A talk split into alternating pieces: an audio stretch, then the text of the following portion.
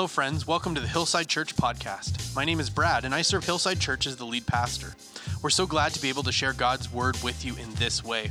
God has so much in store for you and for your life, and one of the ways God works in our lives is through the study of His word, like the message you're about to hear.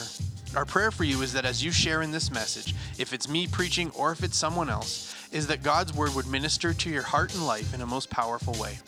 Thanks again for being part of our church family. God bless you.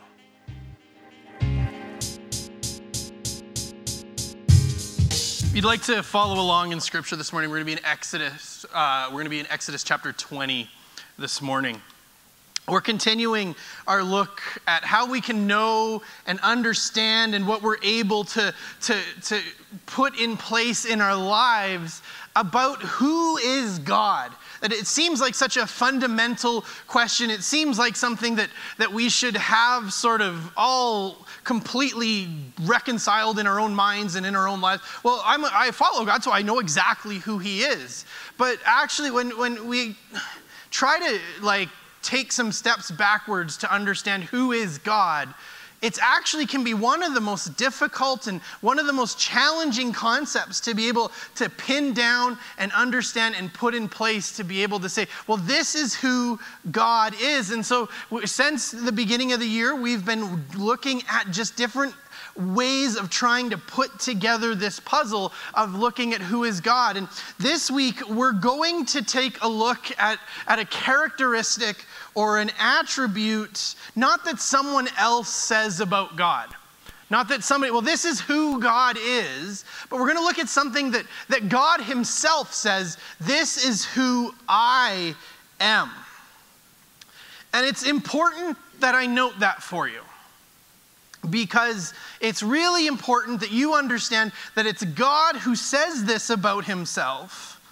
Because if I was to tell you that I think God is this, or if someone else was to say, you know, I really think one of the, the core attributes of who God is is this, our natural instinct, your natural instinct, might be to push back on that a little bit might be to say that that's not the right word to use.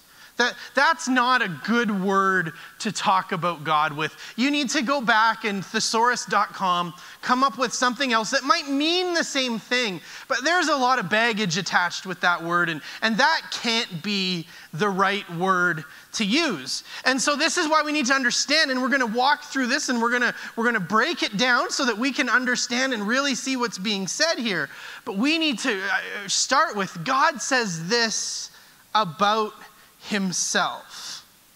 And so instead of having the kind of natural reaction we're going to have to have about this, we're going to be forced to, to rethink how we respond to an idea like this. And so this is where we come at the, for, at the beginning of our time. We're going to come back to here a few times throughout uh, the service. We're going to move to a bunch of different texts, but we are going to come back to Exodus chapter 20 a bunch of times. And so we're going to just read the first few verses of Exodus chapter 20. And it says, And God spoke all these words. So I want to just stop for a moment. Who spoke all these words? And how many of the words did he speak? And how many is all? All is all, right? Like, so when, when God spoke all these words, it's God who spoke them. He spoke them all, and that means all of them. So, verse 2 will go on to say, I, the Lord, or I'm the Lord your God who brought you out of Egypt, out of the land of slavery. You shall have no other gods before me. You shall not make for yourself an, uh, or an image in the form of anything in heaven above or on the earth beneath or in the waters below. You shall not bow down to them or worship them, for I, the Lord your God, am a jealous God. Then I, the Lord your God, am a jealous God. That's not the kind of word that we're probably comfortable using about God. That that's, that's not a word, the word jealous is probably not a word that we're really like, you know what I really love about God? He's holy He's loving. He's faithful. He's jealous. I don't know that I've ever heard someone use a term or use this word about another person in any kind of positive way. That we've never heard somebody say, oh, oh, don't worry about it. They're a really jealous person. Oh, okay, great. I, I, was worried that, that they might not be jealous. Oh, thank goodness. You know, it, it, it, for all of the single people here, where on the list of like qualities that you would be looking for in someone to go on a date with would you have to go down your list before you were looking for, and they're really jealous? We, we don't use this in a positive way.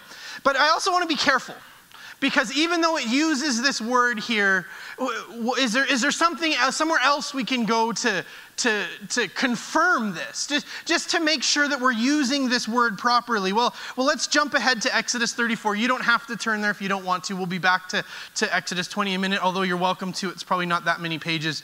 Um, but we'll see in verse 10, it will say this Then the Lord said, I am making a covenant with you.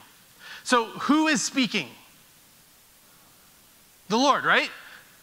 The Lord, the Lord said. So the Lord is speaking. Now we're going to jump down to verse 14, same paragraph. The quotation marks start where it says, I am having a covenant with you. They do not end before we get to verse 14. Verse 14 says this Do not worship any other God, for the Lord, whose name is jealous, is a jealous God.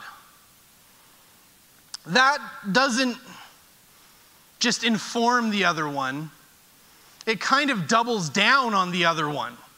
God says that God's name is jealous.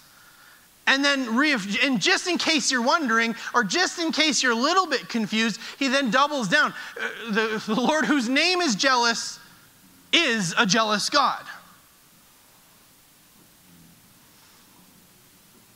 Well, something that sometimes is a really helpful exercise. As we try to you know maybe dig through some of these like confusing doctrines these confusing things in scripture sometimes what can be really helpful is to go back to the original languages because sometimes when we translate, English is, is a big language, and sometimes when we translate words, well, we don't always get the, the gist of, of what the word means. What, what did it mean in its original language, when it was originally spoken, when it was originally recorded?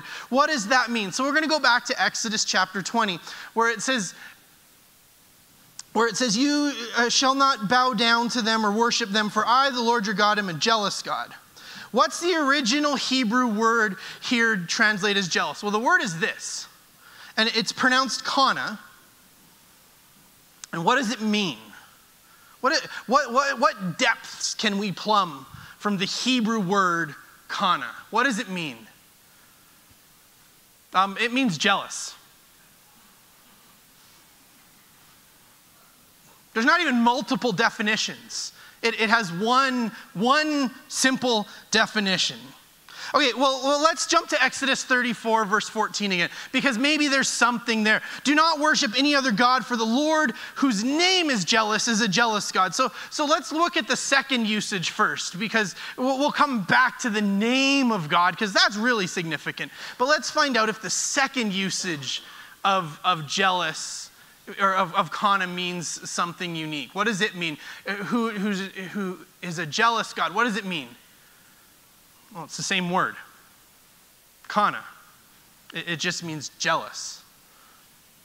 Okay, well, what about where it talks about the name of God? You know, the names of God are significant. The names of God in the Bible. And this isn't somebody saying God's name is jealous. This is God saying, My name is jealous. There must be something here that means something deep that we can take away from our life and we can plumb and we can understand the depths of. You can probably guess Kana. That just means jealous. There's no Hebrew word picture There's no, well, in Hebrew, what it really means, it means exactly what we think it means when it says the word jealous. It looks like we're, we're not going to get away from this one. Imagine again, we're talking about a person here. Imagine again, we're talking about a blind date. You're wanting to set one of your friends up who's single on a blind date. And you say to them, Oh, and you're not going to believe it. They're such a jealous person, their name may as well be jealous. These are not things, there's no context where we understand that, that this and be like, oh, well, the good spin on this is a word that means jealous. And so, how do we wrestle with this? Because remember, we talked about how God isn't just loving, but God is love. And so that means that everything that God does, everything that God is, is informed by the fact that He is love. And we talked last week about how, how God is holy, that He is righteous, that everything He does is perfect. And so, if God is love and God is holy, how then does the next part in our sermon series go to a word that seemingly has no real retributive meanings? That God is love, God is holy, God is jealous. How do we reconcile this? So, so let's wrestle with this. Our answer for the question this week who is God? God is jealous. You can put that in your notes. You can put a little question mark next to it if you're still feeling a little uncertain about where we're going with all of this. Put a little question mark in brackets, maybe, I don't know. But really, the understanding that there's one key thing to understand as we talk about this concept of, of God being jealous and, and what that means for us. And it's that as we look at this idea of, of God speaking about his jealousy, that there's one important context that it shows up in every single time. And so we're going to go back to Exodus. We're going to go back and read those in a couple more passages where it says, You shall not make for yourself an image in the form of anything in heaven above, or on the earth beneath, or in the waters below. You shall not bow down to them or worship them, for I, the Lord your God, am a jealous God. Exodus 34 says, Do not worship any other God, for the Lord, whose name is jealous, is a jealous God. And even 40 years after this, after the, these are, this is given, this is part of the Ten Commandments given to God at the beginning of the Exodus. And 40 years later, at the end of the Exodus, when they're about to enter into the promised land, Moses gets up and he rereads the law and reinforms this new generation that's about to enter into the promised land. He gets up and he reminds them of who God is. And in Deuteronomy chapter 4, we read, be careful not to forget the covenant of the Lord your God that he made with you. Do not make for yourself an idol in the form of anything the Lord your God has forbidden. For the Lord your God is a consuming fire, a jealous God. And two chapters later, in Deuteronomy chapter 6, it says, Do not follow other gods, the gods of the people around you. For the Lord your God who is among you is a jealous God, and his anger will burn against you, and he will destroy you from the face of the land. Clearly, as we talk about God being a jealous God, there's one very consistent context that we're given that it has to do with our worship. It has to do with who and what we're worshiping. That over and over again, right before we read that God is a jealous God, Say, don't worship anything else. And say it in different ways. Don't worship idols. Don't worship anything created. Don't worship anything on heaven or on earth. Don't worship anything else because I, the Lord your God, am a jealous God. To the point where we read that the anger that can come from his raised jealousy when it comes to who we worship could cause him to destroy the people from the face of the land. That's some pretty pretty serious stuff. That's, that's a big deal. God created us to worship Him and Him alone, and He isn't willing to share His worship with anything else. And so we need to unpack this, though. What does this mean for us? Because I'm going to assume that for many of us, on the surface, in the life we live, in the place we live, in how we live, that if we were to, to say, ask for a show of hands, well, who struggles with what we've read in the Ten Commandments? Who struggles with what we've read so far? Uh, many of us may feel like, well, this doesn't really apply to me. I, I don't have any idols in my home, I, I don't have any golden calf statues at my house.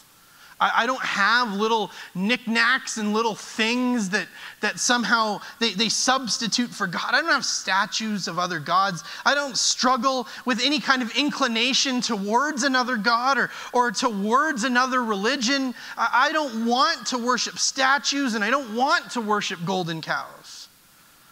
And as we read through some of the openings of the, the Ten Commandments, we can get a little puffed up or even arrogant because those opening Ten Commandments seem like they're no problem. You, you shall have no other gods before me. Okay, good, got it. You shall not make for yourself an image in the form of anything in heaven above or on the earth beneath or in the waters below. You shall not bow down to them or worship them. Check, check, check. Moving on, no problem. I don't have an idol I don't, I don't have the high places built in my, you know, I, I, there's nothing that you, we can point to. But the issue for us isn't perhaps that we're, we're tempted by the gods of the Canaanites. That, that that may not be an issue in your life. That, that as you read through the Old Testament and you read through Joshua and you go, you know, these guys seem to have some good points. We're, we're maybe not tempted by the gods of the Egyptians. That, that were, oh, well, you know, maybe, I, I don't know, I don't know exactly where my, my allegiance is. But where our worship goes, that might be an issue. Because there's one other place that I want to look at in this concept of idolatry in the Bible. And we find this in Jeremiah chapter 16. God speaks to Jeremiah about the people being sent into exile. Jeremiah is God's prophet. He is talking to the nation of, of Israel about what's going to take place. And what's going to take place is that they're going to be brought into exile as punishment for their sins. And so God is having a conversation with Jeremiah. And God says this to Jeremiah in chapter 16, verse, verse 10. When you tell the people all this, so when you tell them what's going to happen, when you tell them why, what's taking place, and all of these things, and, and they ask you, why has the Lord decreed such a great disaster on us? When they, when they say, well, okay, but why? What, what, what's happening? What wrong have we done? What sin have we committed against the Lord our God? Then say to them, It is because your ancestors forsook me, declares the Lord, and followed other gods, and served and worshiped them. They forsook me and did not keep my law. Oh, idolatry. They looked at other gods. So we're being punished for the sins of our fathers. Okay, got it. But you have behaved more wickedly than your ancestors. More wickedly.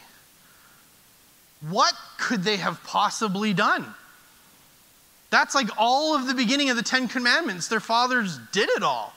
What more what is more wicked than turning their back on God and following another God? What could be more wicked than that? See how all of you have followed the stubbornness of your evil hearts instead of obeying me. In essence, God says, Well, you're being taken into to exile because your fathers they followed other gods. But you have done something much worse than that. You have made yourself above me.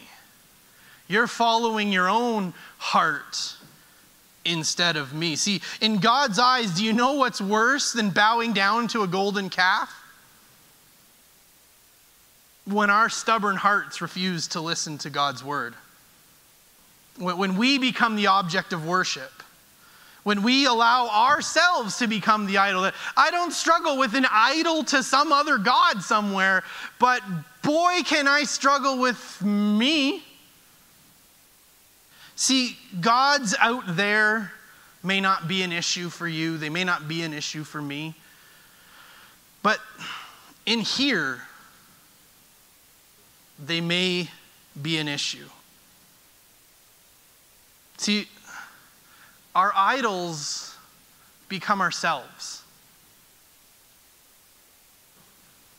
We become the idol that informs our relationship with God. We, we don't place other things above God. We know that's wrong. I know that's wrong. You know that's, we all know that's wrong. But sometimes we place ourselves above God, not because we don't know it's wrong, but sometimes because we want to be there. We place ourselves as the ultimate source of truth in our lives. The danger that we can have in idolatry comes when we set ourselves up as the authority in our life by setting our own standards of right and wrong. We steal that authority from God. Choosing our own standards and beliefs, we stop listening to what God says in His Word and instead follow the idol of self. We sang earlier this morning, All my songs I sing to you. For the most part, unless I don't really want to sing that song now to you, but I'd rather sing a song about me. We don't make an idol of another God, but we take God and we make him in our image. We, don't worship another God, but we worship ourselves above God. We, we, and we end up setting up a system in our lives where, where God becomes subject to us. I am good with being a follower of God. I am good with doing what God has called me to do. I'm, I'm comfortable giving my life to God as long as. When we look at what we would like and want out of our lives, what we want to do, where we want to do it, how we want to do it, who we want to do it with, and our wants and our preferences become our priority over what God wants. And for us to listen to God, the first question we ask is, yeah, but do I want to do that? But is that really what I want to do? And if what I want and what God wants are not the same thing, then God needs to go back to the drawing board. By setting our own wants and plans above God's call on our lives, we, we steal that worship from God when we start to think that we know more about God and about us and what is right, the right thing for us and for the people around us, when we, we look at what God, and when we, when we look at God and we start to think that maybe we know a little bit more than maybe uh, some things than God seems to, that, that maybe we're just a little smarter, maybe we're just a little wiser than God, maybe we know a little more about what's good for me or good for people, or we know a little bit more about the human condition, and if God really really knew what we really know, then maybe things would be just a little different. By setting our own knowledge and thoughts above God, we, we steal the sovereignty from God when we look at God's word and, and, we start to pull out the parts that we don't like or, or that not in line with what I think God should be or what I think God should do or what I think God should want. So, so we'll just ignore that part or we'll take that part out or we'll decide that Scripture isn't actually what Scripture says about itself. By taking the word of God and, and making it read like it's our word, we steal the power from God. When we take God and we make him in our image, when we make ourselves over God, we set ourselves up as idols in our lives. So, how do we keep ourselves in check? I don't want to present you with a problem and then be like, well, now go home and deal with it. Enjoy your lunch, everybody. Thanks for coming. Um, how do we make sure that God is, is where He's supposed to be in our lives? And more importantly, how do we keep ourselves where we're supposed to be in our lives? And the answer to the self idolatry that exists inside all of us is found in Paul's letter to the Philippians, where Paul will write this In your relationships with one another, have the same mindset as Christ Jesus who, being in very nature God, did not consider equality with God something to be used to his own advantage. Rather, he made himself nothing by taking the very nature of a servant, being made in human likeness, and being found in appearance as a man, he humbled himself and became obedient to death, even death on a cross.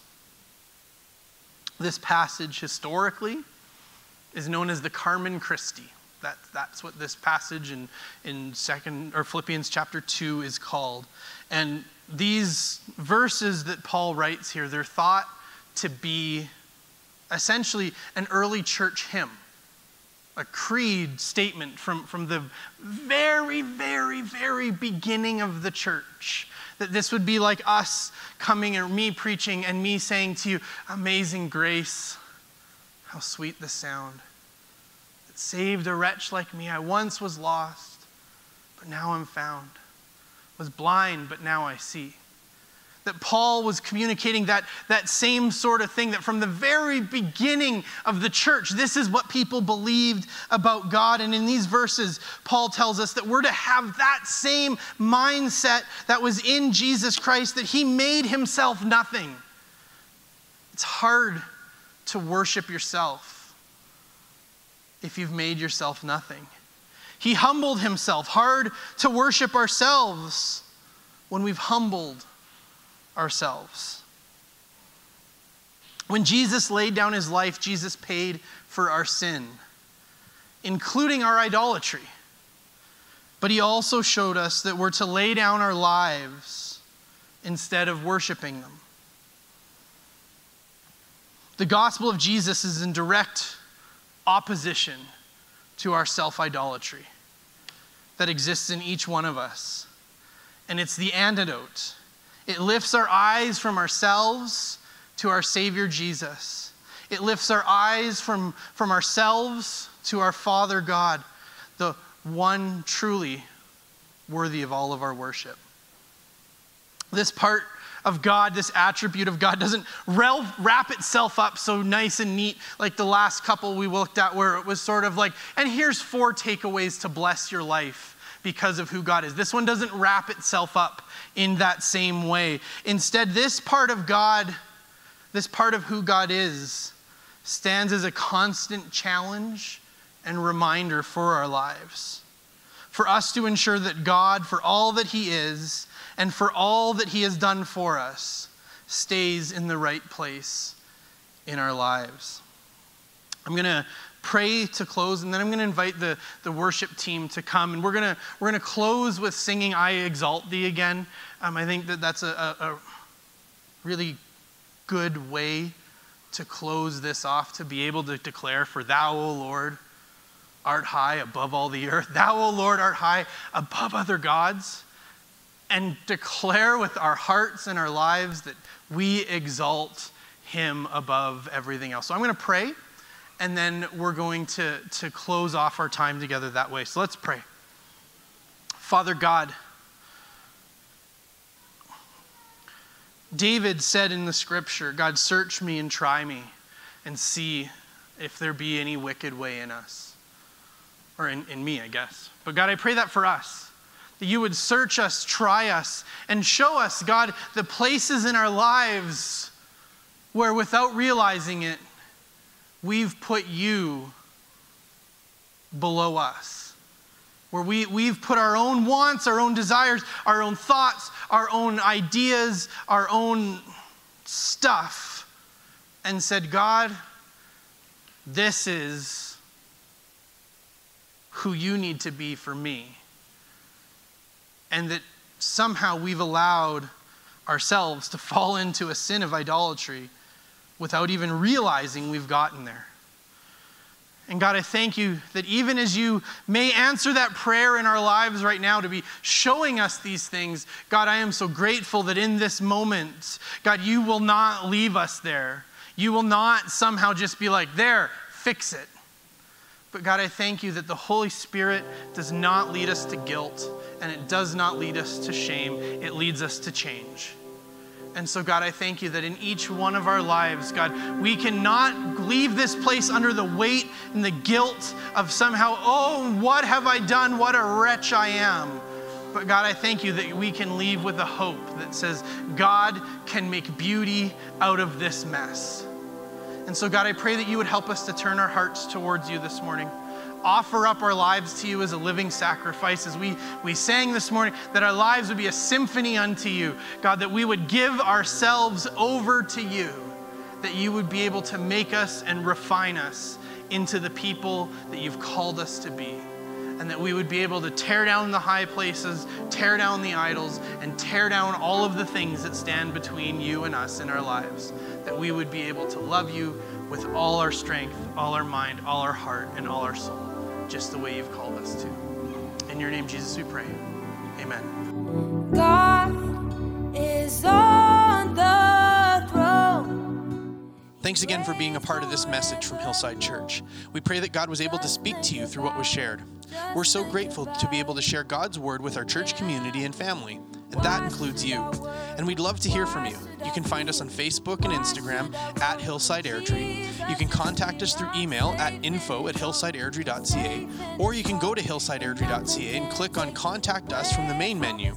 Or you can find our pastoral team contact by clicking on Our Pastors from the Our Church drop down menu. Our vision for everyone that shares in Hillside Church is that they would know God, know His hope, know His purpose, and know His power in their lives.